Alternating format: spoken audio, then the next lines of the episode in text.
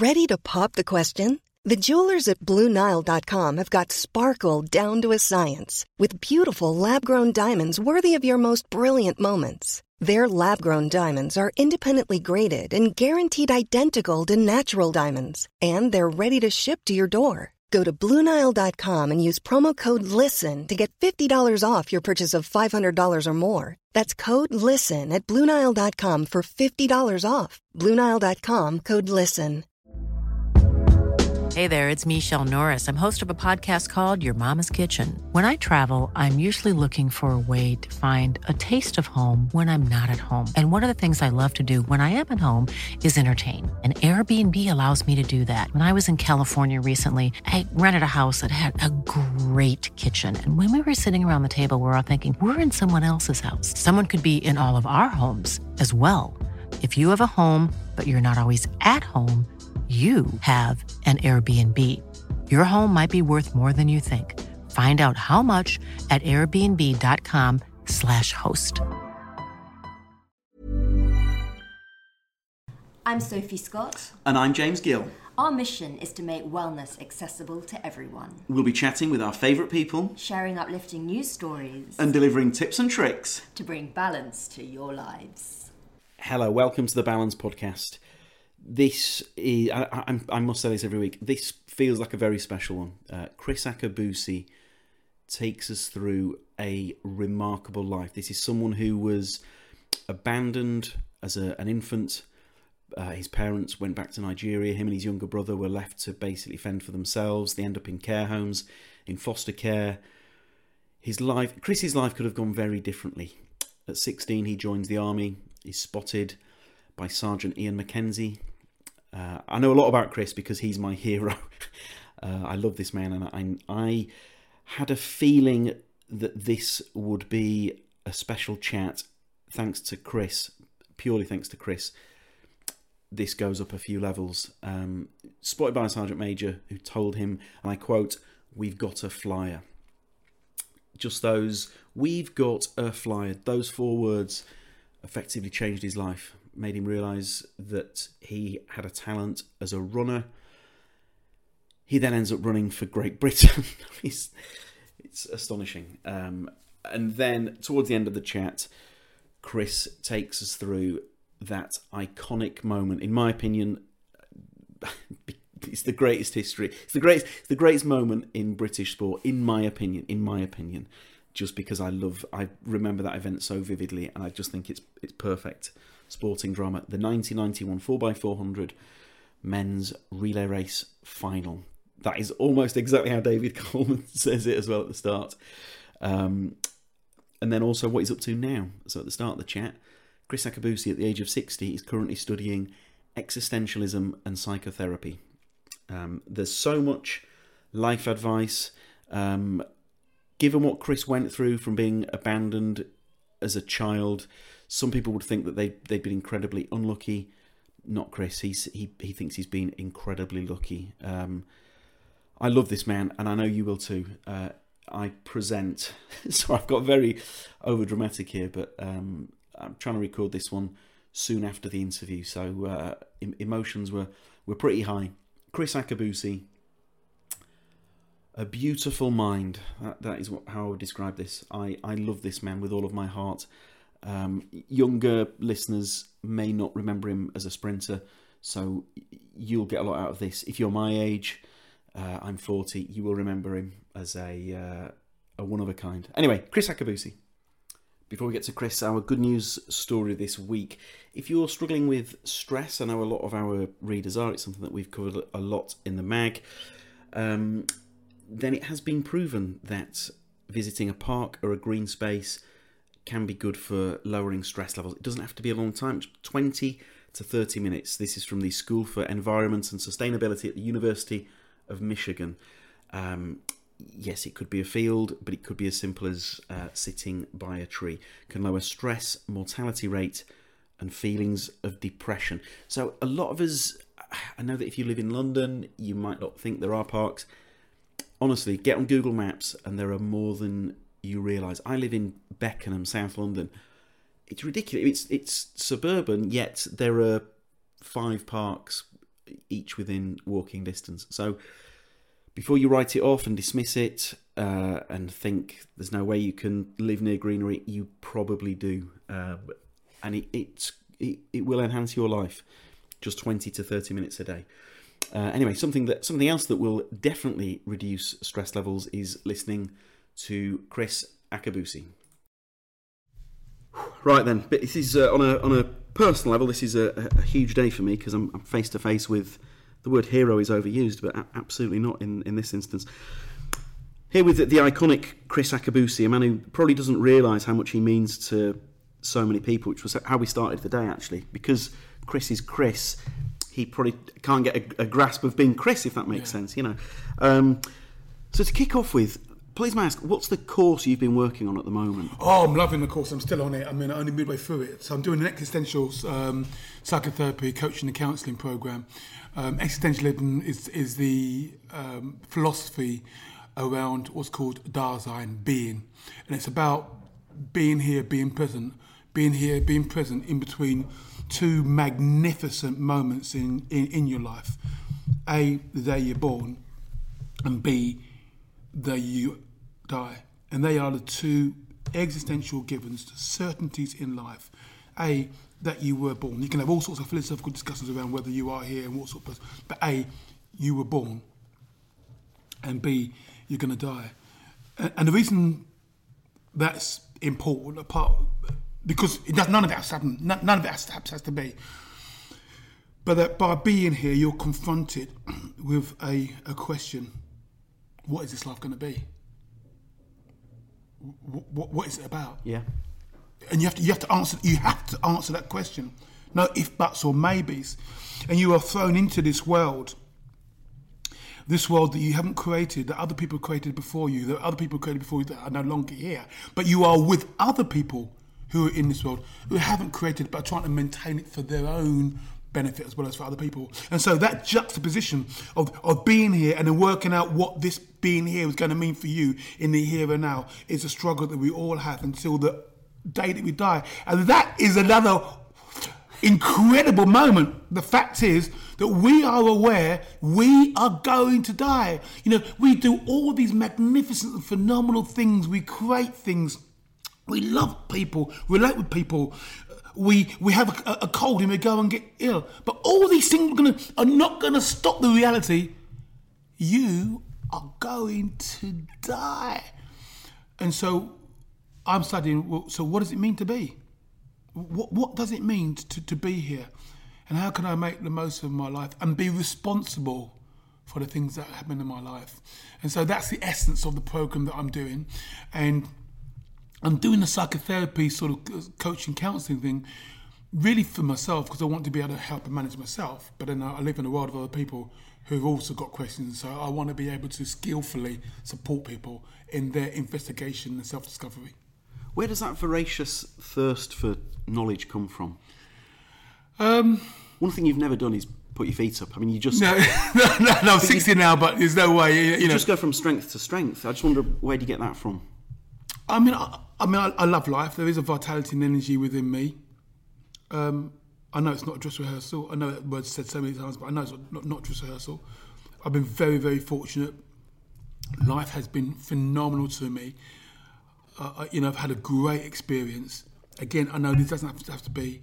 I know, when I- you know, when I look through history and I look at black people in history, and in the room that we've, we're in now, you can see some phenomenal pictures of the black journey, African journey from their continent of Africa to to Europe, and and, and it certainly wasn't easy. And I know that as a black man, I'm very very fortunate. I'm living in a in a time in life where you know, diversity, equality, um, opportunity is open to all. And I know, you know, someone listening to this will go, oh, Michael BCC, you've lost a plot, son. You don't know what it's like to be living in London N9 at this time. And well, I do because I brought up in London N9. Um, but I was brought up in London N9 when, to your face, people call you all sorts of names and stuff, and you and you had no sort of recourse to to, to, to, to it. Whereas I do believe now, you know, generally, the Caucasian that we live amongst generally understands that black, white, we're, we're all the same. You know, the colour of our skin doesn't talk about the content of our character. So there's opportunities. And generally, of course, you're always going to get bigots. Of course, you're always going to get racists. Um, but also, often they are in the black community as well as the white community. Um, but we do have opportunities, and and and I want to make the most of my opportunity. I'm here today. I'm gone tomorrow. I've got this energy and vitality inside me. I'm very very curious. I know so much, and yet I know so little. And every time I'm confronted with something, I want to know more. One day the light goes out of my eyes. But what I found is that, is that the quality of being here is enhanced when you ask questions. The world asks questions of you. It asks questions each and every day. The world asks questions of you. And so when I'm being asked a question, I want to ponder and think. And I, and, and I want to take advantage of being a human being, not a human being, doing a human being. You know, my, my dogs are dead, dead now, but my dogs, they don't think. I mean, they, I'm, I'm, you know, I mean, that, that people out to lunch on that one. But when I say they don't think, they think in the here and now, they act, they react to, to stimulus in the here and now, but they don't think what I'm going to do next Tuesday. They are not aware they're going to die unless they're immediately threatened in the here and now. Um, they're not aware of the opportunity that's going to happen next month or next year. I am. And that, that, that ability to think about next week, next month, next year affects my being in the here and now. And I love it. I just love it. Just, I know how blessed I am to be in this world, to, to, to be alive, to be awake, to be sentient, to be consciously aware of my being. To, to know that to, to know that as I sit in front of you, James, another human being who recognizes me, not, not as Kriss Akabusi, as another human being. Yeah. And I communicate to James, and then James, he he takes it on. I'm I'm speaking to you, so the third season not here, but, but but you take it on. And, do, hmm. and then you ask me another question, which validates my Dasein. It validates, oh my gosh, I've communicated something, and now I'm getting another question. It's, it's, it's, James, it's just phenomenal. And, and so I'm just in love with life. Does it? Does this? Because you've been a, motiva- a very successful motivational speaker for a long time. Has this enhanced the motivational speaker side of it? Does this give you another string to that particular bow as well? Oh yeah, fabulous. Yeah. So yes and no. Um, I'm a corporate motivation speaker, and the the brand that's out there is that energetic, pump it up, check it out person full of vitality that has got a track record, excuse the pun, that's got a track record of excellence, yeah, and teamwork. And so I'm employed to bring that energy, to bring that vitality, to bring that humour around key aspects of teamwork, peak performance, embracing change, creativity, innovation. And so I'm there to bolster the story that the conference owner really, really wants. However, without a doubt, within my story, I'll have a 10 minute pastiche where I will say around dreaming big, the life you lead, the lessons you learn, the legacy you leave. And although I'm speaking professionally, also personally. And then I'll get into the idea born, die. What's your life going to stand for? Because you're here today and you're gone tomorrow. You're here today and you're gone tomorrow from this organisation and for life. What is it going to stand for? And I just want the delicate in the pew to understand yes, you've committed yourself, contracted yourself to that organisation, and there is a quid pro quo in that organisation, and they pay you and you deliver X. Great. I want the best of you there. However, there's more to life than that. What's this whole panoply of your life going to stand for? What are the things that you're affecting in life? And so, yeah, it does come into it because it's part of my human being. It's, it's, it's part of my identity, my, my, my, my, my selfness. It's part of who I am. Now, given what happened to you, I know we've talked about it before. Given what happened to you as a as an infant, some people would have used that as an excuse. Well, I, I won't be able to achieve anything because I went through this. For you, it was your. I'm, I'm going to cry. It was your it was your superpower, wasn't it? You actually used that to, uh, as your fire. Yeah, yeah. I mean, the thing is, James. Look, there's a saying that goes, "It's not what happens to you in life that matters; it's what you make of what happens to you that counts." Now, I, I, I cannot. I'm going to contradict myself, but I cannot claim any anything special about myself. It's just my makeup. These series of things happen to me. Born in the UK from Nigerian parents, they go back to Nigeria. I'm left with foster parents. The money dries up. There's a civil war over there. I find myself in a children's home, and I get to 12, and I've got to decide: your mum's not coming. you've got to get on with it, son. Now, what I now realise is that life, your decisions define your destiny. And I realised that decision, that you've got to get on with it, son, Yep. was a massive decision that I took very, very glibly at 12. I just said, you, you got to get on with it, son. What sort of person are you going to be? And my mother and father had inculcated in me that I was supposed to be a, a doctor, an engineer, I was supposed to be hard working, I studied really hard at that moment. Just listened that. If you can't care for me, and had their own issues, then I'm going to take care of myself. And I decided to be a clown. And I wanted to live life and be happy and blah, blah, blah. And I got on with that, got on with people. Then I joined the army. Another massive decision. At six and a half, going to get kicked out of the children's home. And, and there's no science behind it. You're going to get leave the children's home. You're immature. Ten sheets to the wind. You, you, I know you can't take care of yourself. If you, you're going to end up like you know, being a, a, a mechanical engineer, doing the lathe. Join the army. Safety, security, place to belong, roof over your head, three square meals a day. Yeah, no brainer. And it was no science behind it. Decision. Decisions define your destiny. Meet Sart McKenzie. Sart McKenzie, athletics officer. He gets involved in my life. He sees me not going home at the weekends. What's going on? Finds out I'm from a children's home. He notices that I've got a bit of talent. He starts um, uh, uh, training me. You know, he used to be an, uh, an army athlete. You've got some. You, you, you've, got what it takes I can see your potential. He invests in me. At the end of the year, I'm the army junior champion. All of a sudden, I decide. I decide to follow Sart McKenzie. No science behind it. I just like Sart McKenzie. He's given me validation. He's put my name up in models, and I'm feeling good about myself. Boom! I don't know. Five years later, you're going to be an Olympian. I don't know it. I don't know that. Another decision.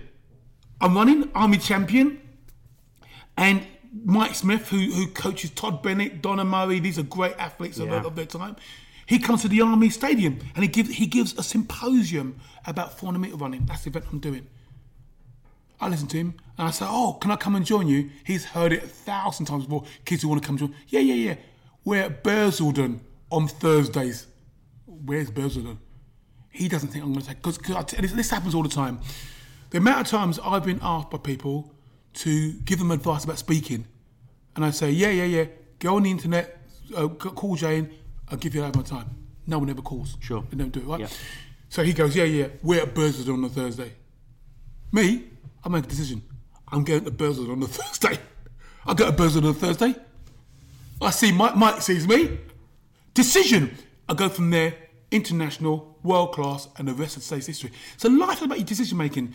But I can't say that I've sat down and I was rationalistic, left brain, logical, scientific. I just made decisions, and they've turned out great. And I, I, don't know, you know, they turned out well. You know, I know what I want, and I decide to go and get it. And then the world around me seems to coalesce and make things happen. So what what do you think that is? Is that is that the invisible hand of fate? What what is that that's guiding you there? Because in a parallel universe, you don't go to the army. Yeah. You know, you've you've talked about some of the guys you were in care with. Yeah. And tragic things happen to them. Oh gosh, yeah. So in another life, you you tragically go down that path. What Yeah. what's happened there? Do you think? Well, there there are 7.6 billion people in this world. By 2030, there'll be 9 billion people in this world. Right? You know, in the here and now. Many, many billions have been before. Many, many billions, billions will go be afterwards. Now, of those 7.6 billion people, we're all making decisions. Some go on to do great things. Others go on to have either a mediocre life or a series of challenges. So I'm just one story out of 7.6 billion. So that's the first thing I understand. So, so I'm just one story, and you happen to be speaking to me, James, because of your backstory. Um, it's a little bit woo-woo, You, you're talking to the, you're singing to the choir on Woo Woo if I could write the book on Woo Woo, But you know, I, I, I mean, I do believe the essence of life is about energy. I, I'm not quite sure at the moment what happens at the end of life. I don't know if I fall off the end of life into oblivion, never to be seen again, utter darkness. You know, and and and and this universe carries on, but I never ever calculate. I never ever see no light ever into my eyes. I never see. I don't know, or I don't know if I fall off the end of my life into a universal spirit. Yeah. You know that that lives on ad infinitum. Ad, ad infinitum. I don't know if there is a regurgitation and, and reincarnation. I don't know. I don't need to know. All I need to know is I'm here, right here and here now. That's all I need to know. But what I do know, James, is that there is a life force. There is a there is an energy. There is a, a frequency. There is there is something in the universe that you can tap into. And I, only know that by experience. So this is not science. This is art. It's not left brain logical. This is right brain big picture. That, that, that, that, that there is an art to my life and the art to my life and being faithful to the calling as I become consciously aware of the energy and frequencies that are around me, and I say yes and amen, or I get in tune, in step, takes me forward, upwards, and onwards. If there is such thing as forward, up, and onwards in the time frame continuum, yes, but in the in the eternity, it's just now. So that we need to understand that that there's we live in a constructed world of a time frame continuum today, this week, this month, 20, 2019, 2021. But actually, all of that is now. I just tune in and I and I answer the call that's in within me. And so there is no other route that I can take because I'm tuned in. There is no other, you know, I'm just tuned in. It's, and it's and, and, and the dumb, I'm not a special being. It's just my being. that you've managed to tune in. I've just ever since I, I just tuned in. I've always been very, very fortunate. Always been fortunate. When we got, you know, one of my stories, we got dumped on the train. We, that's me and my junior brother. And um, So what age you when that happened? yeah, I was going to say I was four or five, Yeah. rising four. Oh, so rising five. My brother's three, and we were leaving Portsmouth, which is one of the, uh, the homes that we were in, foster homes we was in. No, I'm telling Porkies actually. This was 96. It was not 66, so I was more than that. I was actually rising eight. My brother was six. And all I know is we was on the train, and my uncle jumped off the train and said, "Don't worry, there's somebody at the other end of the train to pick us up." And we both had a bar of chocolate. And it was me and my brother on the train, and I'm six, seven, eight, whatever it is. And I've got to look after my brother. Now, I, I was a responsible boy. I knew I had to look after my brother. At that stage of my life, I knew my responsibility to look after my brother. But when, when, when, when a train gets to the station, I don't know what happens next. I don't know what happens next. I just, I, I just sit on the train. And then they come on to clear the train. There's two boys sitting on the train. And we come off the train, station worker come off the train, and they call Islington Police. And now, that station master that came on the train, sorry to say this word, it doesn't have to be a station master. It could have been a paedophile. It could have been. I'm, I'm, it's- I'm really sorry to say that because not everyone's paedophile clearly, but it could have been. It could have been a bad man. Anything could have happened. Anything could have Literally anything. Anything. Yeah. But it didn't. It was the it was the train cleaner who came on there, station master. He calls the police. The police come. Lovely lady comes picks us up. They look. They ring around. Well, we've got two kids sitting at the train. What are we going to do? We go to the station. They find a home for us in Enfield. And so here we are, late at night. My brother and I, we're being driven in a police car out to Enfield. I don't know what happened. I don't know how it happened. I, don't, I do not know how I didn't end up in the clutches. You know, I don't say there's lots, but many children who run away from home end up sleeping under bridges in London, in a sex trade in London, in drugs in London, in gangs in London. There's lots of things that could have happened to my brother and I. We were taken to Enfield into a, into a, into a children's home and was taken care of, fed and watered. I can't explain that. I, I can't explain how that happens, James. It happened. I'm one of those lucky. I am a lucky bloke, and you know I, I wasn't scared. You know I was just just get on with it. Now th- that wasn't decision maker on my behalf. That was the the the fickle hand of fate turned and smiled towards me, and led me to a, a safe place. And you've got to understand that every now and again, yeah, there is a little bit of luck, or is it some? I don't know. I, know, I don't want to. You know, if you if, if I'd done this interview, if I'd done this interview, um, 1987 to 1997, I would have most definitely said, God, my Father, Jesus Christ. You know, I'd have really um, talked about the Alpha and Omega. You know, I'm, I'm, I'm, I'm not there at the moment. Um, there's so many things that go on that's hard to explain for a loving God. And it might, but might be, and hopefully, if there is a loving God, then He'll understand why He's to be skeptical when you're a man, a human being on this world. Um, but yeah, I've been a very lucky boy. What changed there after '97? Was it just life itself? You you started to. Yeah, well, my gran, who I talked about, she, toward the end, she'd been a Christian her whole life, Yeah. and I think towards the end, she started to ask questions. yeah, yeah, and you know what? I think that um, if you're not asking questions, there's something wrong. Yeah, And I know the Bible says my ways are not your ways. But I suspect that if there was such thing as a God, he'd want you to ask questions. And I also think that if there was such thing as a God, he, she, it would would look at your life and understand why you've got to the conclusion where you're at. And I'd find it very hard to think that a loving God would create a human being only to, for that human being to stumble and fall, and then send it out to after out of darkness, brim, brim fire and brimstone, and be laughing with all his mates, saying, "Look at that! Look at that stupid idiot that I created that got it all wrong, and now it's fine. Let's start the fire a little bit more." It just doesn't make sense. So, so basically, what happened to me was that, um, you know, I was really uh, committed to my faith, and I was was right wing, conservative, fundamentalist, Bible believing, inerrant word of God, Christian. You mean you, you born again? You know, I was on fire in '87. Had a living, and I can't deny the experience. Had a living visceral experience in '87, where I knew that God had entered my heart. But then, people who were Christians were saying, "Oh, Kriss, you, you, you, you're too fervent, you're too zealous," you know. And you know, I mean, I'm not, not proud of some of the things I would, I would have said back then. You know, I couldn't, I couldn't say now. I'm, I'm very, I'm very aware of Liam, Liam Neeson. Liam Neeson said something that happened to him in 1988, and he got absolutely slaughtered.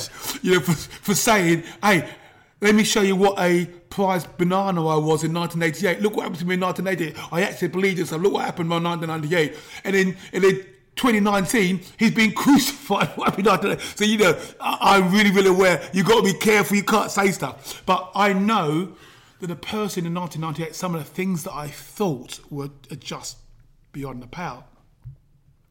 But that was where I was.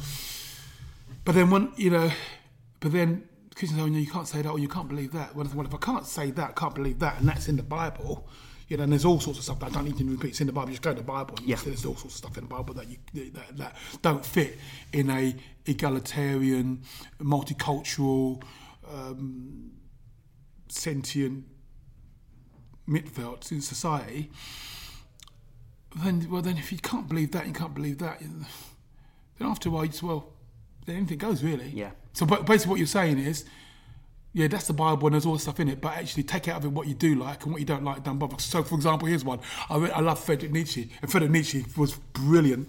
He says this. This is in um, genealogy of morals. I think it's genealogy of morals, or Twilight of the Idols. One of those two books. He goes. Um, one of the uh, uh, Christian injunctions is that if your if your eye offends you, pluck it out. He says.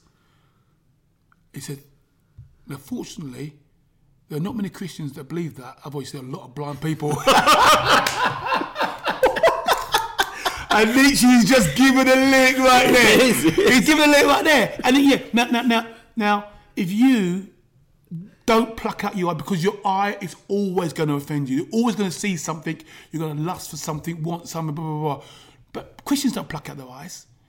Now, if you don't pluck out your eyes, then if you're not faithful in that, it doesn't matter what else you're faithful in. right. So, so it's, it's just understanding. Okay, so you know what? Okay, I get it. If you're there, if you if you are there, God, I'm going to live my life. I'm going to live my life as I see fit, according to what happens to me. If you're there, then I, I, I would expect you to be faithful to your commandment. Um, I will never, never, never leave you and forsake you. As far as north is from uh, east from the west, I'm always great. And if you, if you actually do deny me, then you weren't true to your word. So you should be in the fire with me.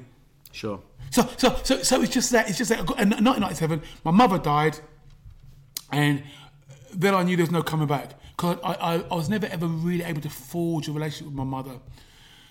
And really, my whole life was a polemic against my mother because you, you know, at 12, when I realised I had to get on with it, I knew I had to get on with it, but there's still something in me that would love my mother to come back.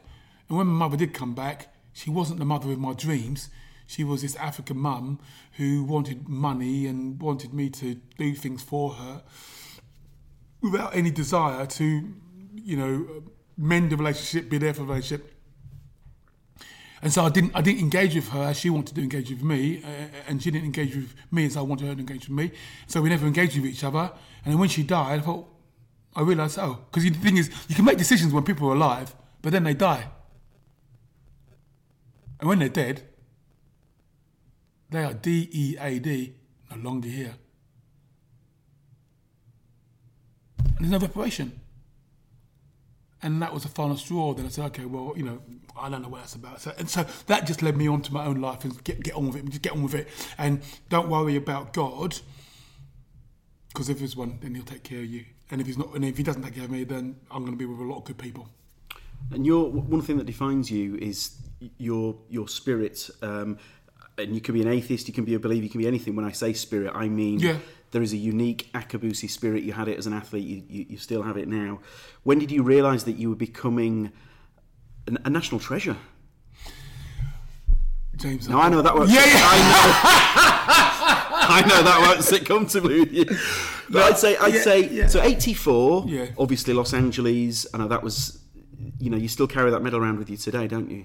Oh, yeah. But then, but then after, morning shows. I'm going to leave with mix, it's in my class next door. but then after '84, by say '87, '88, now you're becoming this people's champion, Hmm. and then into '91, Yeah. the icon is, is cemented. Yeah, I mean, yeah, look, 1991. I mean, in fact, James, I probably wouldn't be sitting in front of you today if I hadn't been part of the relay team in 1991. 1991 is a bona fide piece of British um, sporting history. Whenever they play top 50 moments or in the 20th century or iconic moments in, in sport, but uh, the 4 before comes out. So that has definitely indelibly, indelibly inked me into British sporting history. I suspect, you know, at the turn of the next century, when I talk about the 20th century, they'll bring that out. But I don't see myself as um, this British, say British treasure? What do you say? National treasure. National treasure, yeah.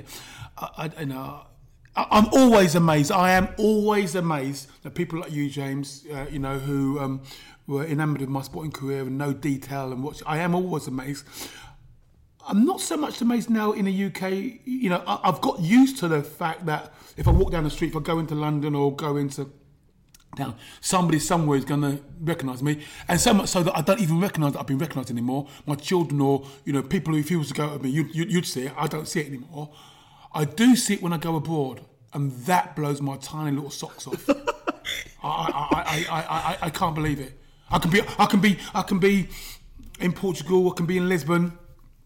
I can be in a mall or, or on the beach in Cascais or playing golf, and someone goes, "Mate, oh mate, Akabusi Awuga." Didn't say Awuga, mate. Yeah, that mate, yeah. And I think, how does that happen? How does that happen? How does that happen? You know, I, I honestly, you know, because you know, you know, I, I mean, obviously we've got some real big hitters, you know, big superstars.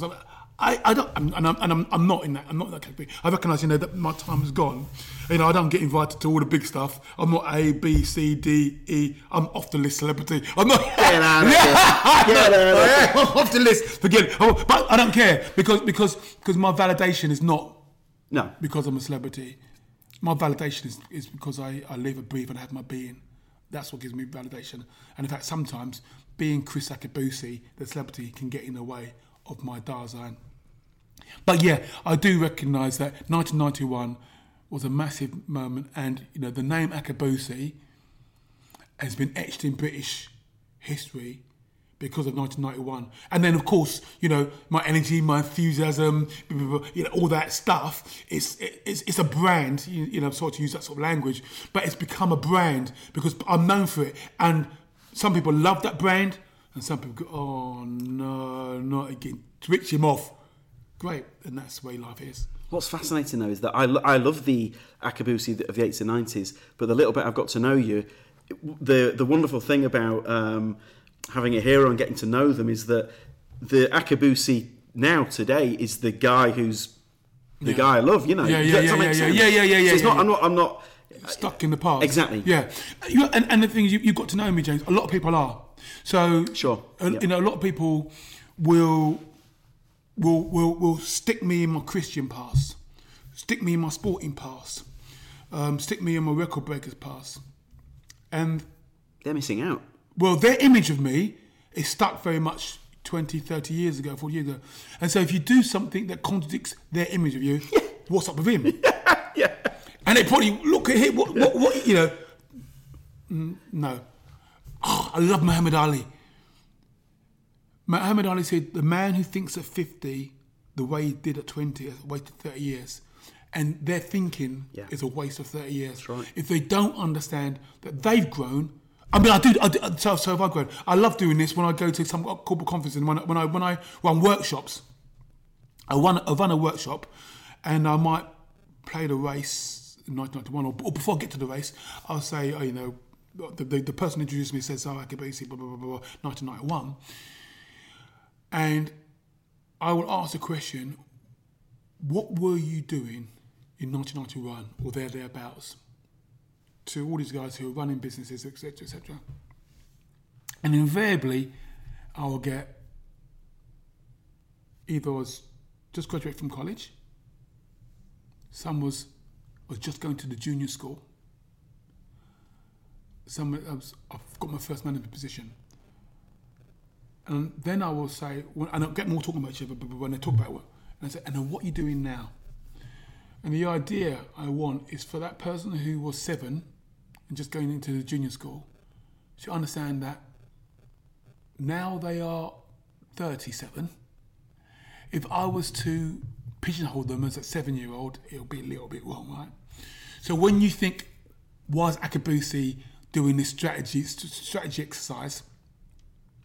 You know, it's because actually I've not gone on my I've, I've audited the MBA program and actually I'm a new existential coach here and it's because I've actually learnt something in 30 years. I'm not that kid who ran around the track jumping up to wood, wood you know 30 years ago. If you can change, I can change also. May I ask a question about 91? Yeah, cool, absolutely. oh, 100%. Oh yeah, absolutely. Because I, I, I, I, I'm sure I watched that race live. I know it was Tokyo, mm-hmm. but I'm sure I, I watched it live. How old are you, James? I'm 40, 41 in June. Okay, yeah, so you might, you might have done it. You've been a young man. Have been seven or eight, yeah. Yeah. Well, But I mean, because the detail I have, because as I say, I've, I've said this to Regis, the fact that I can remember the eggs and baker appearance off the back of it. So, because for a while the four of you were the four. I mean, you were the the boys, weren't you? Yeah, for, yeah, for, yeah, for a while there. What, what- what was that like? Because I know you'd been you'd been popular and beloved before then, but then to come back to Britain. yeah. Several rungs up, up this this ladder in people's minds. How do you get how do you get your head around that? Well, again, you see, see, athletes, athletes really just get on with whatever, whatever they're doing. So you, so you don't really think about those sort of things. I'm an athlete. I'm running. My head's already thinking about the Olympic Games, and I'm just enjoying the limelight. Because yeah, you're right. You know, you're, you're on you're on Wogan, you're on Jonathan Ross, you you know you're on Eggs and Bacon, you're on um, all the Saturday morning shows. You, you know, you, you're just you're just being taken to all your ITV, BBC, all the different shows. There wasn't so much. Um, Sky wasn't in there. I think Sky came in the following year, '92, I think. Um, so you just doing you just doing all the shows, and you you know you're just enjoying it. You just you're not really you're not really thinking, oh, that this is special. What am I trying to think? What am I trying to say here? I, think It, it, it grows on you. You, you. you become who you are. And Sure, So, you- okay. so it, Yeah. it, it just grows on you. You don't you don't realise. You know, I now know. Now that I'm not on all those shows, you know, you now know. Oh, you must be something special then. Because now, now I mean, I, I don't know anybody. I don't watch TV a lot. But if I see a, um, Graham Norton, and I see four people on there, and I might recognise one, and one of them could be. Uh, um, I'm trying to think of somebody that's famous now. I know, um, Cumberbatch. Sure, I was thinking of him as you, as you said. So, so I can see Cumberbatch. Sure. Now, now I don't watch a lot of TV, but I know Cumberbatch is a big, big name. Mm-hmm. Well, 30 years ago, I could have been on the couch with Cumberbatch. yeah, Really? You could have been on the on the couch. and you'd have been bossing it. That's the thing. We would have, you would have had a crack, would have had a laugh. Yeah. So, so, so now I recognise. Oh my gosh, you must have been a celebrity back then, because you, don't get invited to Wogan or John Laws. But but then you're just doing it. But you're more comfortable. The Akabusi now is is. I'm not putting words in your mouth here. Well, I am. But you're more, you're a more comfortable, serene guy now than you were then. I, I Yeah, I yeah. imagine. yeah. Well, yeah, there was very much Akabusi doing, very much focused on becoming, you know, winning and. So before you go on a show like that, are you mentally thinking, right? I need to, I need to be Akabusi. No, no, no, no, no, no. Akabusi turns up. Right. Okay. Akabusi turns up. Uh, In, in, in fact, I mean, even now, yeah, this sort of more extrovert version of myself, it's just there. I don't have to do anything for him. He just turns up. You know, um, there's a guy called Colin Wilson, he's an ex- extension as well. Colin Wilson um, wrote The Outsider, uh, wrote The Occult. Um, he speaks about the ladder of selves, the many, many selves inside of us. And my, the extension, the, the, the, the, the vivacious, gregarious me is very much me. Just turns up, goes out the door. I mean, I know, I don't, I know that's who people know. I don't have to think about it. He just turns up. But the more contemplative me is often inside these four walls a lot. Um, often sits on the planes, reads a lot, and that is very much me, um, too. So, so yeah. If all of a sudden you, it's, it's you know the Wogan show or Jonathan Ross show, you turn up, the quiet reader, contemplator, doesn't turn up. No one wants to know what Akabusi thinks about being a nothingness. Nobody wants to know what Akabusi thinks about uh, traversing the abyss. Who cares? I care. No, they want to see Akabusi. Well, I, my summation is they want to see Akabusi, what I call the clown. Now, for a very long time, I had um, fell out of love with the clown because ugh, I thought to myself, there's more, there's more to me than that. And I just don't like, but you know what? The clown's done a good job. And, you know, I've got to live in a beautiful home and a, got beautiful people in my life. And I know the clown's done a lot of that. So you've got to accept it. It's just who you are. It's, it's, it's, part of who you are. No one man, no one human being can be defined and put in a box. But we have those boxes, and that box out there sells. The, the contemplative self wouldn't sell a bean. It's not, it's not commercially viable. The contemplative self allows me to really understand life, though. And so the contemplative Yes. self is more valuable to me than the clown. But the clown is a person that makes stuff happen. In terms of making stuff happen, did you?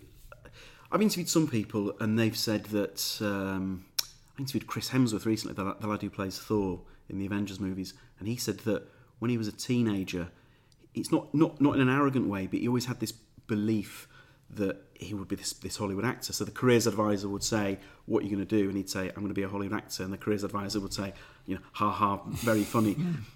did you have a? Did you have a? Michael Caine has said something similar. Did Did you have a, an inherent belief that everything would work out well? Oh, definitely had a belief. Oh, yeah, yeah, yeah. So I, I've, I've always had a belief that life will work out well for me. I don't know why. Well, I do know why. When I was a little boy, my dad used to tell me, oh, this is going to sound awful, but that you're somebody special. When he said that I was somebody special, he was saying in the context of the family Akabusi, because my father was the chief of the village, and his father's the chief of the village, and, and the first sons are the chiefs of the villages. So in that context, when I was growing up with my father, I knew my father for five years.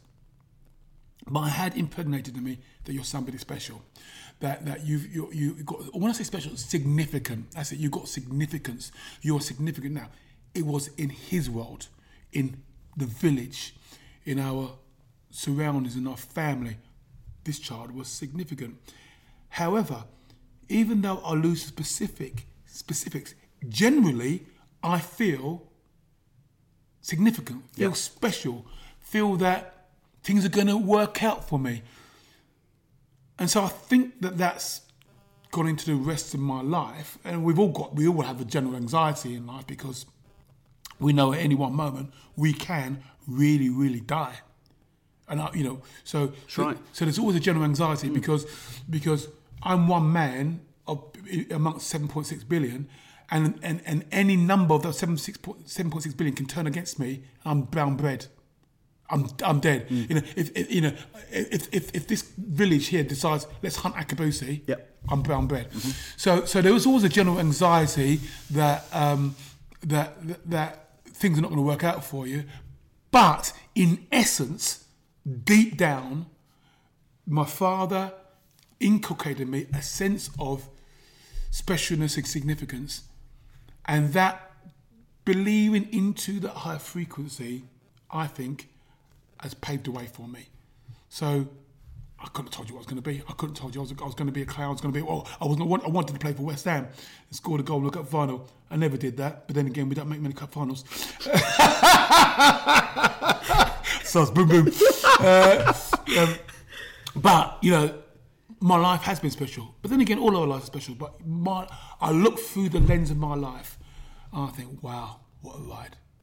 I look through the lens of your life and think, wow, and, I, and I have done since the mid 80s. so, do you, do you think should all should all parents or grandparents, whatever it might be, should they be?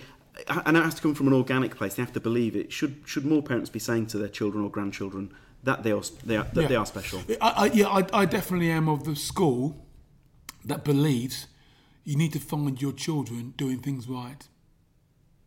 Yes. You need to look at what they are good at, not what they're bad at. You need to support, you need to support their strengths and not their weaknesses.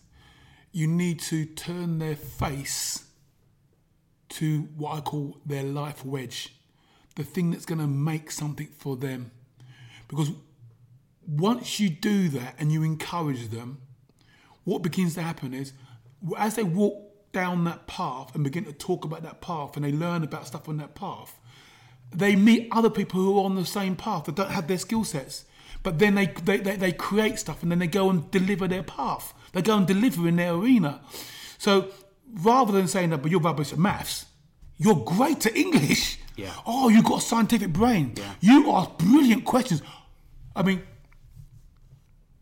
I've got a little boy who's 11, and if he asks me a question that I don't so I always answer his questions unless I don't know the answer. Yeah. And I go, I go, wow, that's an amazing question, son. You know what? I'd never thought about that. You know, the old man doesn't think like that. You know, I think much more philosophically. Um, can you do some research and, and, come back to me about that? I'd love to know about that. I really would. And then he gets so excited, It's outstanding. he runs off, he does it all, and then, Papa, look at this. And then he's teaching you. He's teaching the old man. He's teaching the old man, and he's and he's hearing the old man hasn't got all the answers, and that my answers are going to have to be right for me in the here and now. Now he's only eleven. He's going to be twenty-one. He's going to be thirty-one. He's you know I, I don't want to put a load on him, but whatever he becomes, he's going to be better than his dad in that field. And I want him to know that you have you've got to make something of your name, Alanum. You've got to make something of your name, Alanum. You've got Akabusi. Yep.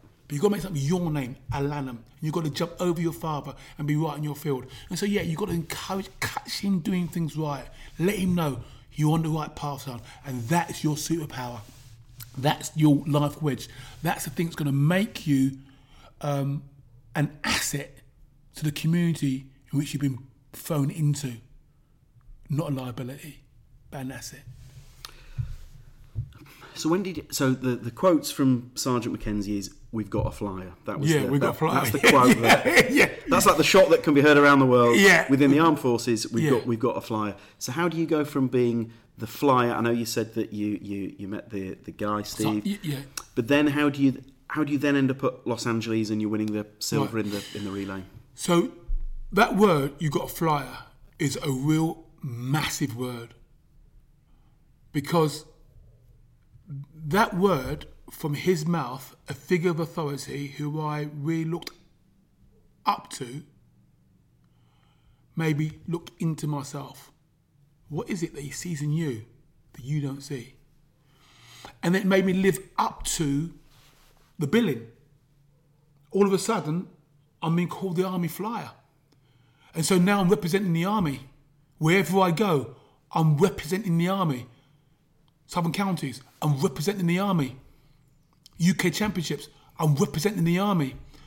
And I'm the sort of person who really wants to do well for my queen and for my country, for my community, for my family. I want to be a good representative of society, of my what essentially we call our Mitwelt and our Umwelt, with world and our surrounding world.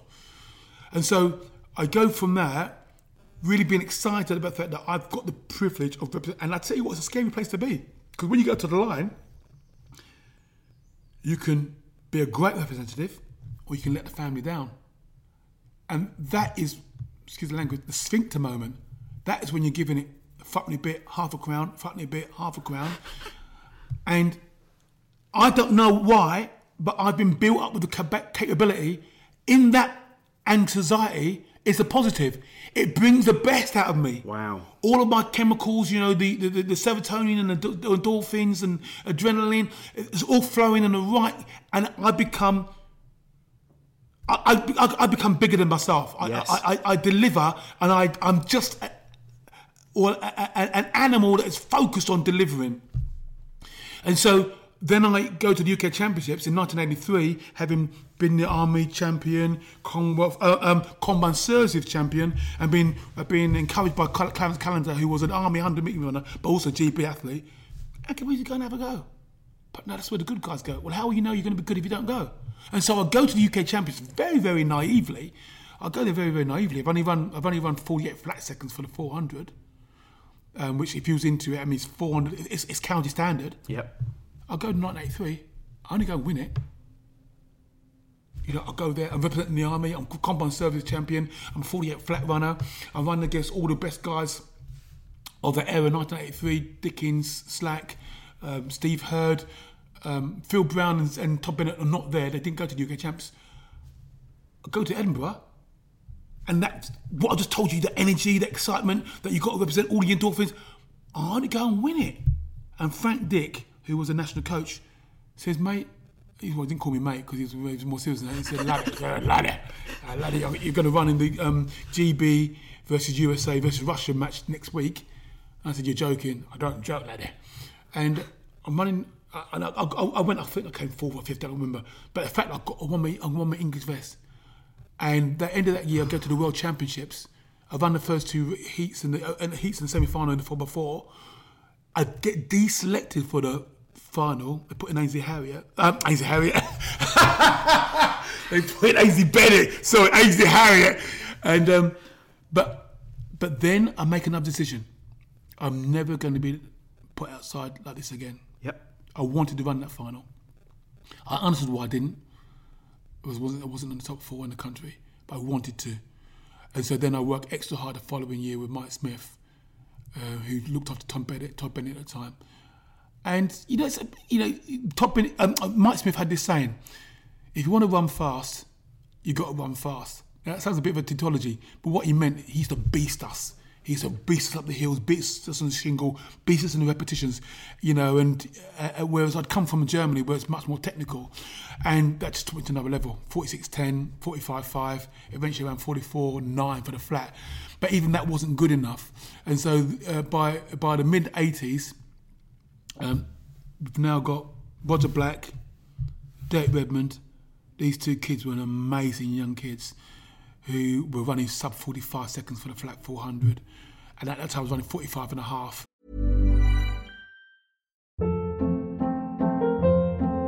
Hold up. What was that? Boring. No flavor. That was as bad as those leftovers you ate all week. Keke Palmer here, and it's time to say hello to something fresh and guilt-free. Hello Fresh. Jazz up dinner with pecan-crusted chicken or garlic butter shrimp scampi. Now that's music to my mouth. Hello Fresh. Let's get this dinner party started. Discover all the delicious possibilities at hellofresh.com.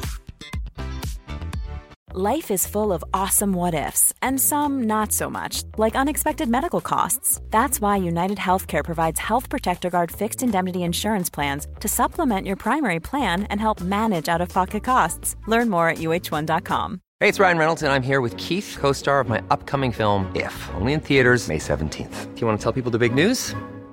All right, I'll do it. Sign up now and you'll get unlimited for $15 a month and six months of Paramount Plus Essential Plan on us. Mintmobile.com slash switch. Upfront payment of $45 equivalent to $15 per month. Unlimited over 40 gigabytes per month. Face lower speeds. Videos at 480p. Active Mint customers by 531.24 get six months of Paramount Plus Essential Plan. Auto renews after six months. Offer ends May 31st, 2024. Separate Paramount Plus registration required. Terms and conditions apply if rated PG. uh, which is only half a second, but it's four or five meters. You, you, you're a day and a half away. And it's going to come back again. Decisions define your destiny. Yep. It's 1980, It's 1985. I've got these two kids ahead of me.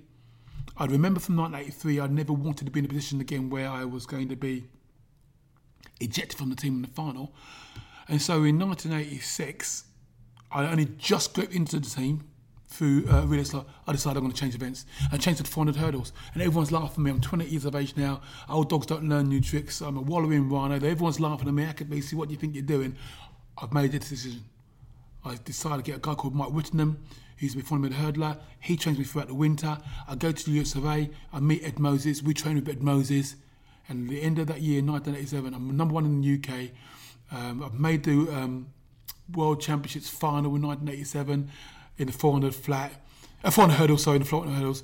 And it was just a decision, a naive decision that everyone thought I was bonkers, but I knew I had to make. It's just another one of those things. I, I don't know where it came from. Well, I do. Uh, the, the, the element of science in that was at the time I was running 45.5 for the flat 400.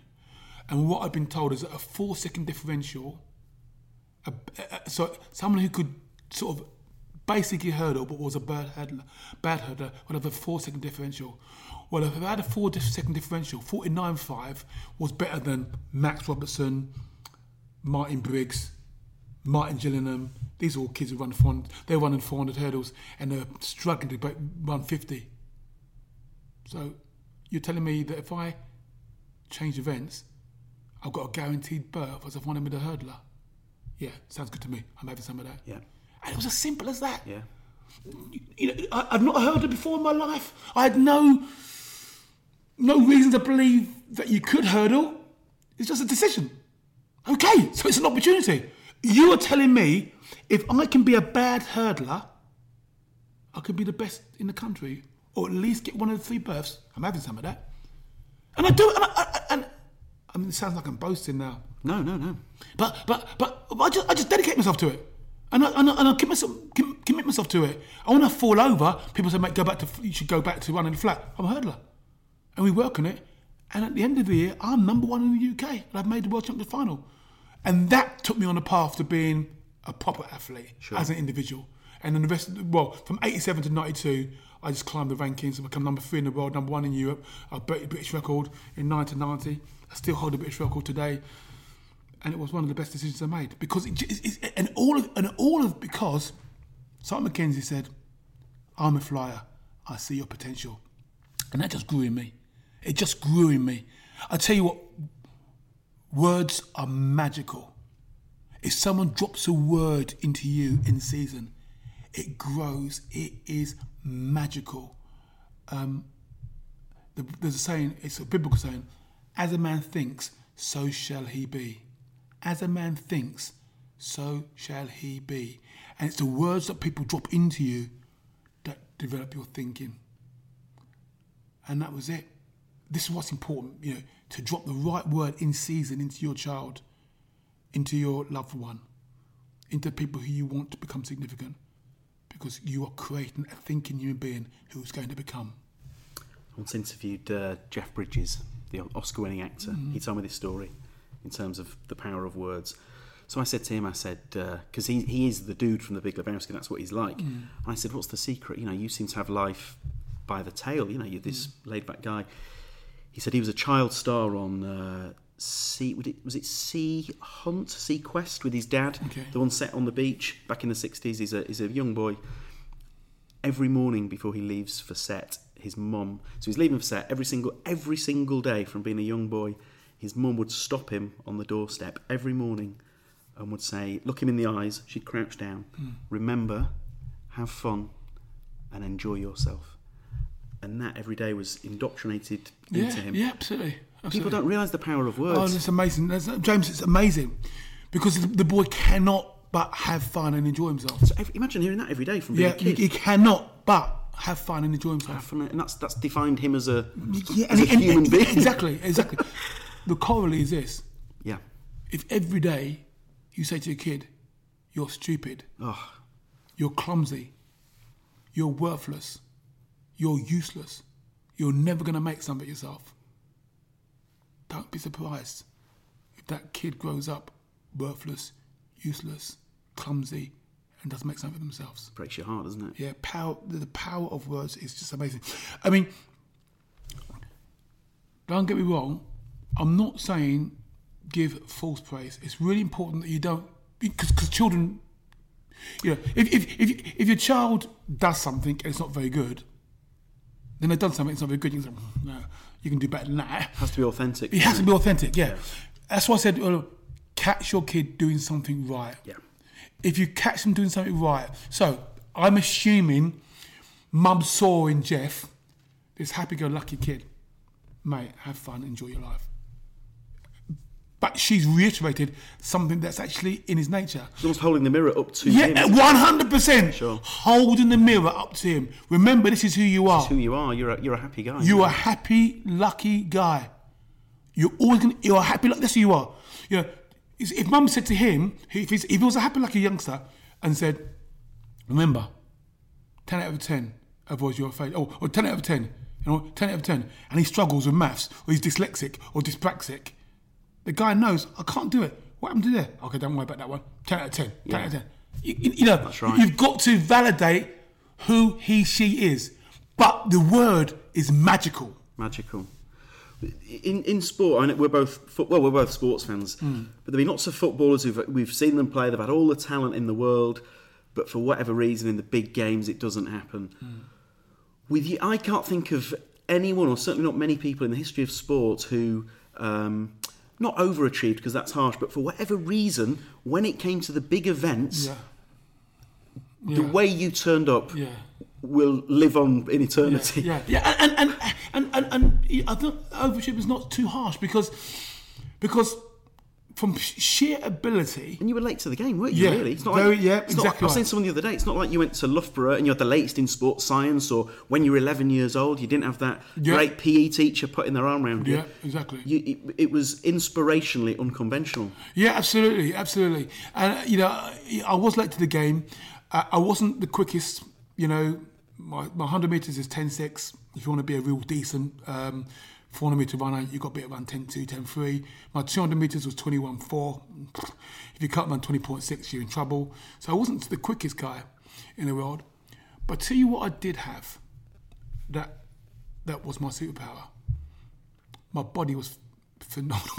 Every time I say things, like- but my body was phenomenal. I didn't break down. I didn't break down. That's right, yes. Year on year, I Yes. just kept on training. I didn't, I didn't break down. So all the people around me were always breaking down. I could train like a ox. I didn't break down.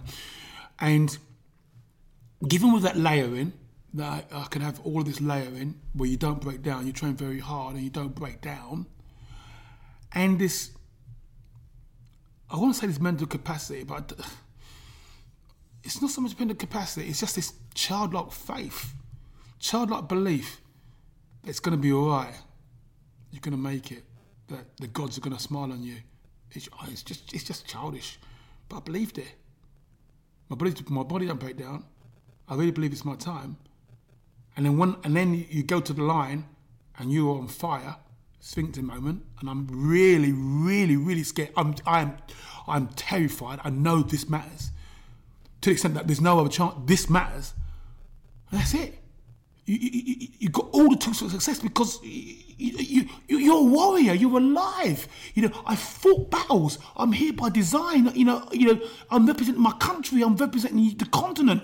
You, know, and so I don't know. It's just it, just happened because when it comes to the circuit, you know, the, the, the um, Golden League, I wasn't ever the best there. I'd come second there, come third here, blah, blah, blah, I'd get beaten by all sorts of people. Because they weren't the majors. Didn't matter. That's right.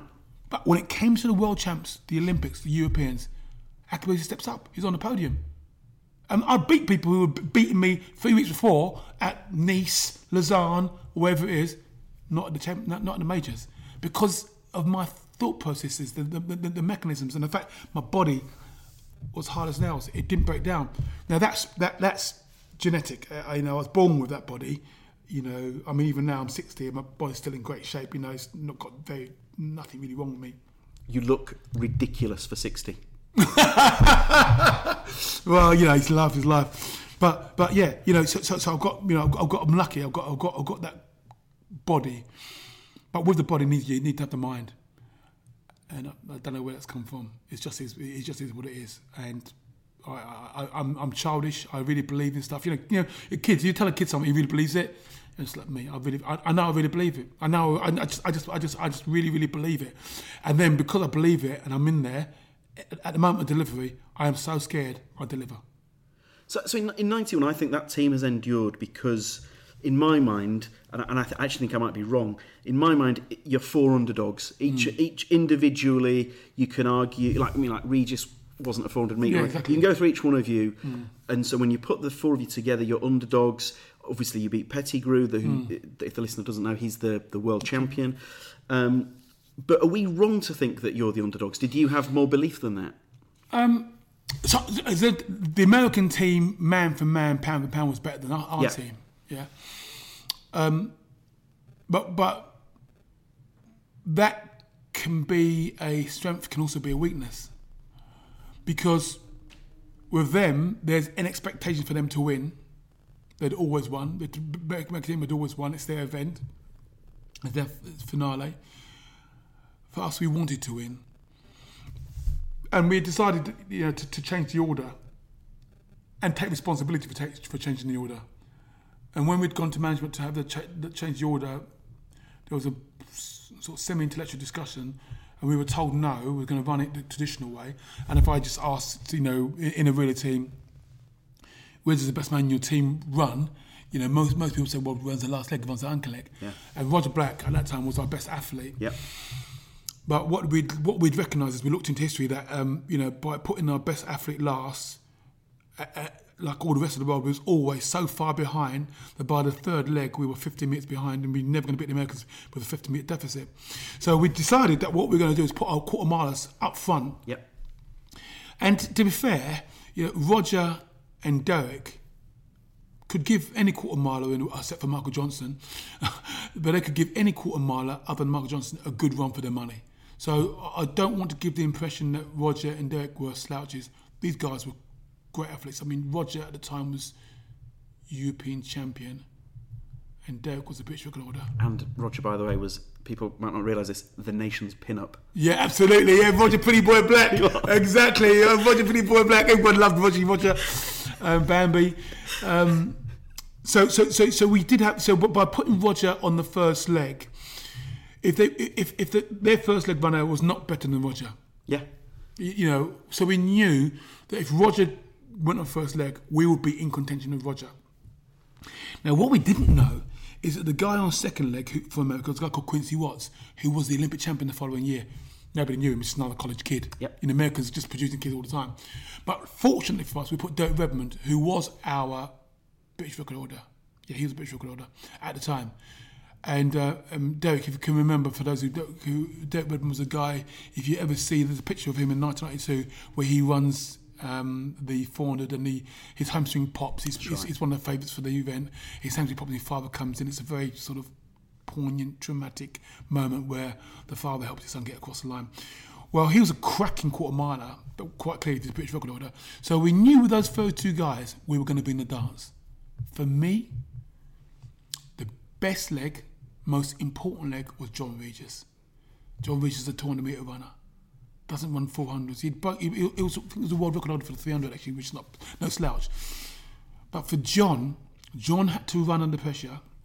And normally what happens, if you, if you tell a 200 metre runner, we're going to give you the big stick on the 400, Bam! They go eyeballs out. They fly down that back straight. They open up a massive gap. They go into the second turn, and then all of a sudden, the monkey gets on the back. They catch a fridge. The legs start to wobble. Eyes go all over the place, and they just crumble across the line. And everybody goes flying past them.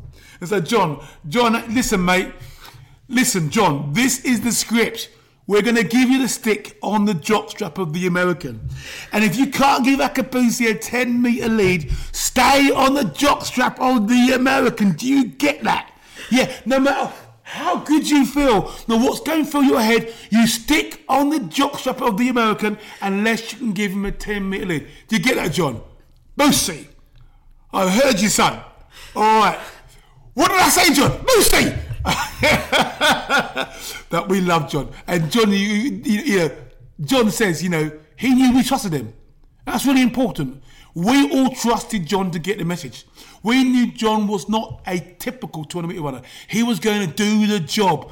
Oh, mate, I see Regis, mate. I see with those small ears, big nostrils, a massive chest pumping down the back straight. I'm looking at Regis, he's hanging onto the jockstrap, round the turn, he comes into the home straight. I see his eyes popping at me. Boosie, take this baton, mate, and I'm right on the jockstrap of, of um, Pettigrew. Now, I've got to tell you, at that moment, I knew we were going to do it. As I'd watched Roger, watched Derek, watched John do their stuff, I could see the plan coming to fruition. And I believed in the team, I believed in the plan, I believed in our strategy. I got the stick from John. I thought, mate, Regis, great job, mate. I stick onto Pettigrew's backside and go around the first turn.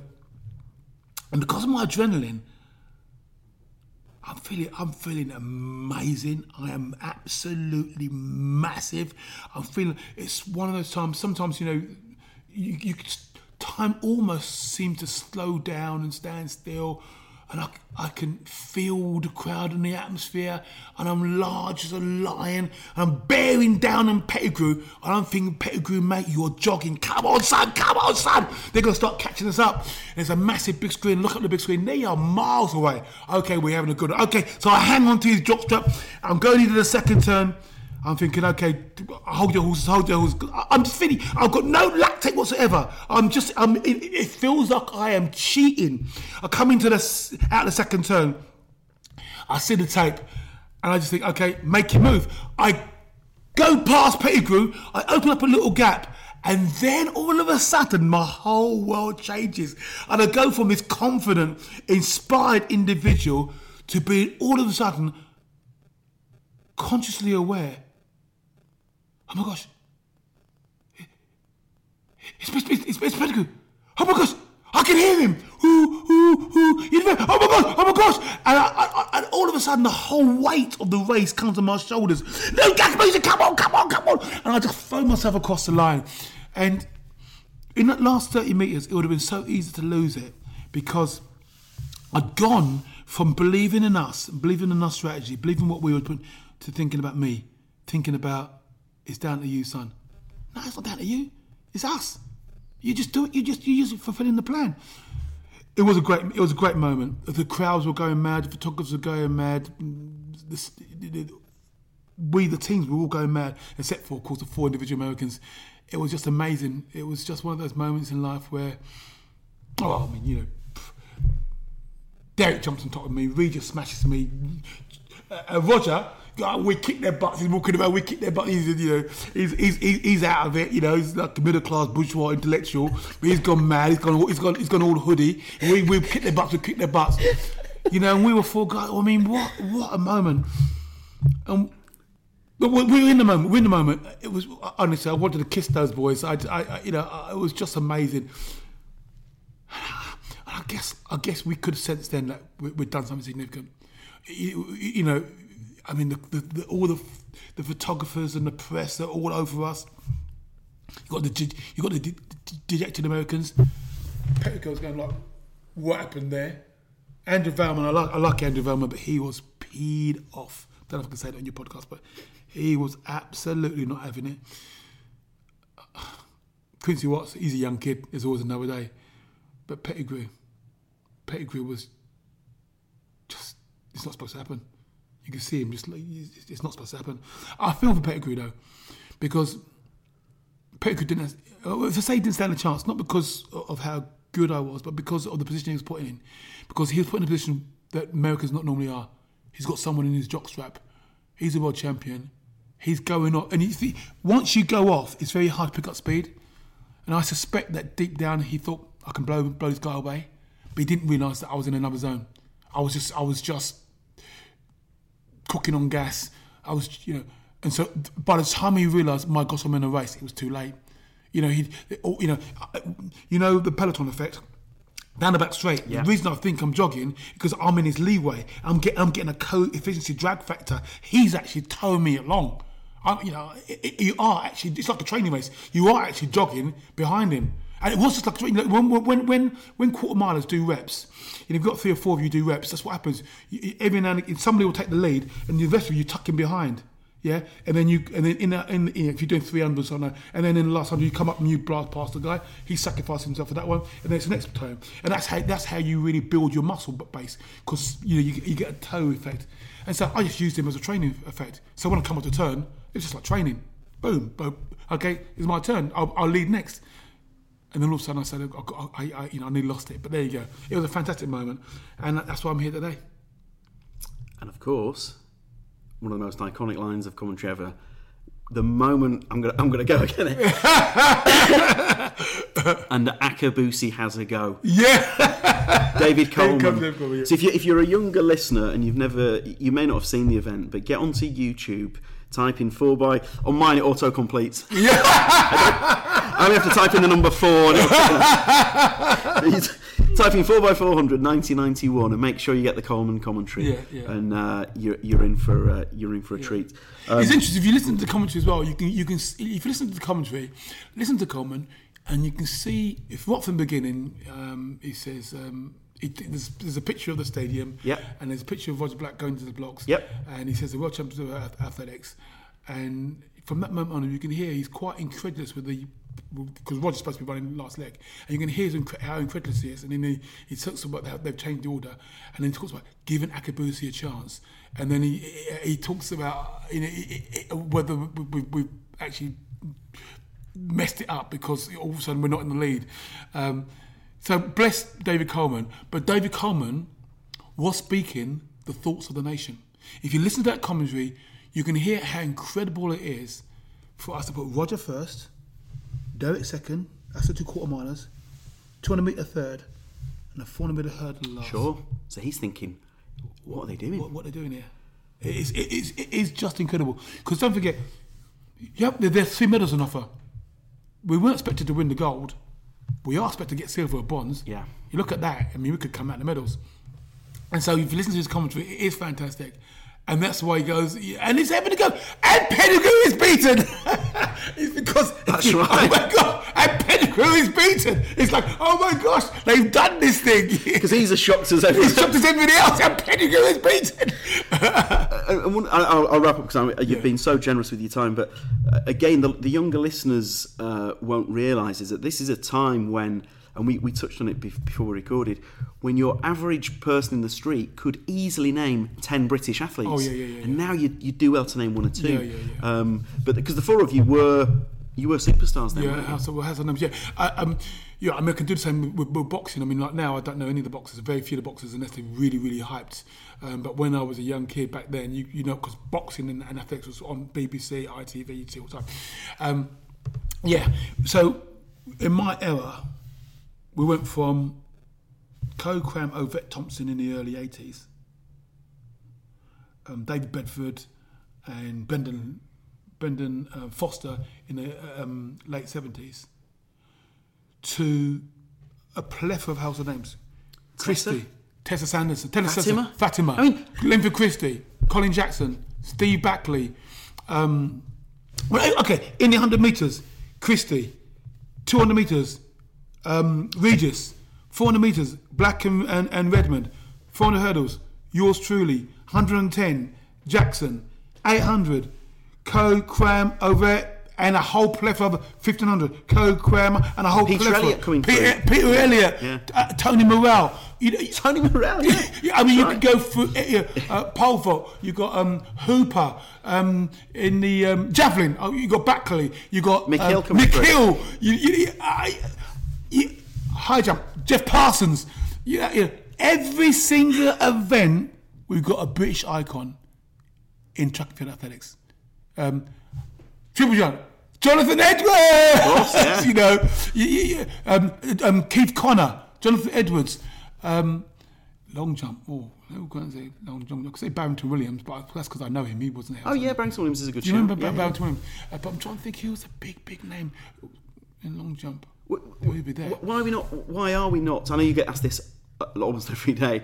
Why are we not? I know we had that, you know, the golden summer of 2012, but um, why are we not still churning out 10, 20 Yeah. household names? Well, the golden summer of 2012 in athletics was was was, was three guys, and that's, um, That's right. most Mo, Mo, Mo Jess. Jessica, and um, Greg. Greg, Greg Rutherford. Yeah, um, I think it's really quite simple. Really, I think I think that um, in the early 90s, Premier League football came on show, and there's a, a lot a lot of athletes who are playing football. Sure.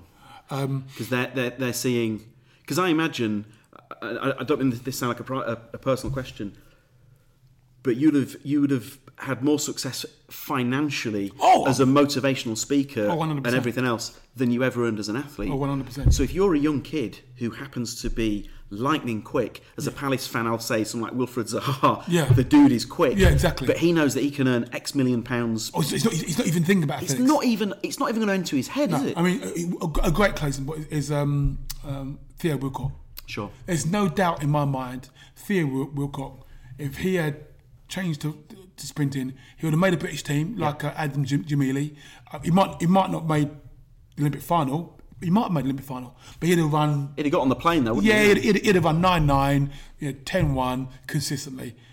But he's playing football, didn't make it Arsenal, didn't make it Southampton, didn't make, well, young at Southampton, didn't make it Arsenal, gone to Everton, not really making it Everton, probably move on, but the guy's a multi millionaire. Sure. Uh, let me think about it. Yeah. And I, th- and I think in all of the leagues, you're going to have the flyers who are on the wings, either wing back, wingers, whatever, who could have been athletes. And also, It's sad, isn't it? it is sad. Also, see, athletics athletics doesn't get the same profile as he did back then. You know, we had a shop window. You know, back as I said, I, I, when I was a kid growing up, you know, Brendan and Bedford and uh, in my event, the 400 meters, um, Jenkins. Know, I saw them every Friday, night at athletics. You saw them. Yeah. So you had the shop window. BBC One, like you say, every Friday it was it, it was Phillips Nights of Athletics. prime time. Yeah. Then you've got even, even like question of sport was on at prime time. Yeah, So all your athletes are in that shop window. Absolutely, absolutely, and you and and, and, and things that question sport, you began to see the personalities behind right. athletes. So on a Friday you'd see the athlete running, and then on a Saturday you'd see the athlete speaking. You know, again, I say I, I'm, I'm not being self-deprecating. I wasn't the greatest athlete in the world, but what I had is I had a, a personality that you could uh, love or hate, and it doesn't really matter. You know, for TV, love him or hate him, you just watch him. Yeah, oh, I hate that guy. Oh, look at look, look, look at that clown now. Can you believe it? Yeah, yeah, yeah. But you're watching him. Yeah, yeah, yeah, yeah. But he's rubbish. Look at that. Oh, you don't even know that. But you're watching him. Yeah, yeah, yeah, yeah. But look at the nutmeg. Yeah, yeah, yeah. You always change the channel. No, no, no, no, no, no, no. Well, Turn the volume up. Yeah. exactly, exactly, exactly. I love it on social media when I get hammered. I go, yeah, you said this, you said that. What you, you don't know what you're talking about. I don't say anything, but I think, yeah, but you watched it, didn't you? Yeah, to That's the that- end. You watched to the end, and and then you you recorded it and you looked at it again. Well, to, to wrap up, you, you you you might know this, but when I got married, the one- the one thing I, I was allowed to do because my wife was correct, by the way. The one thing I was allowed to do was, was, was name the tables at my wedding. So I was allowed to name the tables after my heroes. And so you may remember this. I tweeted at the time. Yeah. Uh, there was the there was an Akabusi. there was an Akabusi table. it's fantastic, James. And It's so to be sat at this beautiful table in your beautiful home, um, it means the world. And I'm amazed that I, I, I had to work hard to not cry more than I have done. So Yeah, but James, I, I said to you before. I, you know, James, when I first, I mean, I, I think I, I met you first through some sort of social media, and I thought you were winding me up. yeah, It, it- I didn't, I didn't really realise, you know. Um, and then I've, then I've met you a couple of times, and been interviewed by a couple of times, and I realised, you know, that actually I was a significant part of your, you and your grand's life, and I think that's the sort of thing that, actually, it's beautiful that I've got to understand, is that for some people, you really part of their formative years, and it's actually a privilege that in your professional capacity, you've come and you've um, given me this opportunity to talk about what's on my heart, you know, what the way I really, really think. And I've done it with such aplomb. And um, thank you very much for, for, for, for validating me as, as part, part of your journey. It's, it's been fascinating. It's, it's been remarkable. I, I, my heart is filled with gratitude. May, may I ask? So, anyone listening, if they if they do want to book you for a motivational speech, Oh, yeah. what's the what's the best way to do that? So- Zakabusi.com. Akabusi.com for sure. I'm still I'm on Twitter, Twitter Kriss Akabusi, K R I S S A K A B U S I, all one word. I'm on LinkedIn, Enze Kriss Keezy Akabusi, I think it is. N Z E. Kriss Ak- if you put Akabusi, I'll come up anyway. Um, 01525 237 177. 01525 237 177. You can get my office that way. Uh, I'd love to hear from you. And you and I know this because a friend works in the corporate world. You are an incredibly successful motivational Yeah, speaker as I've, well. I've, aren't you? I've, I've been speaking professionally now on my feet since 1996. Um, wow. Yeah, since 1996. So, and you don't, you do, you do not get repeat business and speak for that long unless you're doing something right. I'm, I'm, I'm, right. I'm very, very passionate uh, about what I, I deliver. I'm energetic. I'm enthusiastic. I've got lots of insights, and I think that I will leave the delegates really seriously thinking about what it is they've got to achieve and how I would achieve it if I was them, but also to think about their place in this world. We're here today and we're gone tomorrow. Let's make sure it's a good one.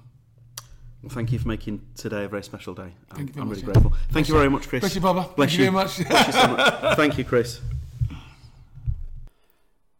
Heartfelt thanks to Kriss Akabusi. If you didn't think you could love him anymore, he, he only went and gave me a lift back to the station. That might not sound like a big deal. It's flipping miles away from where he lives because he he deliberately lives in the tranquility of the countryside. Oh man, what a guy. If you would like a bit of a laugh, the first time Kriss and I properly met each other um, was working on a Harry Hill TV show, Harry Hill's Alien Fun Capsule. I think that's on ITV in June. So if you go onto YouTube, there's a video of uh, Kriss and me meeting properly. Type into YouTube Kriss Akabusi, Kriss is K R I S S, James Gill, Harry Hill, and I will say no more. Yeah. Um, so yeah, thank you again to Kriss. You to drop us a line, podcast at balance.media. Podcast at balance.media. And sales is sales at balance.media. Sales at balance.media. Thanks again for everything, guys. If you've enjoyed it, please spread the word, tell your friends, share on all the socials at balance LDN. If you're not enjoying it, just you know keep it to yourself. Um, five star reviews always totes appreciate. Have I can't believe I said that, but I'm I'm, I'm going to say it again. Totes appreciate. There, I doubled down. Uh, have a great week. I've been James Gill. Goodbye. Ever catch yourself eating the same flavorless dinner three days in a row? Dreaming of something better? Well, HelloFresh is your guilt free dream come true, baby. It's me, Keke Palmer. Let's wake up those taste buds with hot, juicy pecan crusted chicken or garlic butter shrimp scampi. Mm. Hello Fresh. Stop dreaming of all the delicious possibilities and dig in at HelloFresh.com. Let's get this dinner party started. Hey, it's Paige DeSorbo from Giggly Squad. High quality fashion without the price tag. Say hello to Quince. I'm snagging high-end essentials like cozy cashmere sweaters, sleek leather jackets, fine jewelry, and so much more. With Quince being 50 to 80% less than similar brands. And they partner with factories that prioritize safe, ethical, and responsible manufacturing. I love that. Luxury quality within reach. Go to quince.com slash style to get free shipping and 365 day returns on your next order. Quince.com slash style.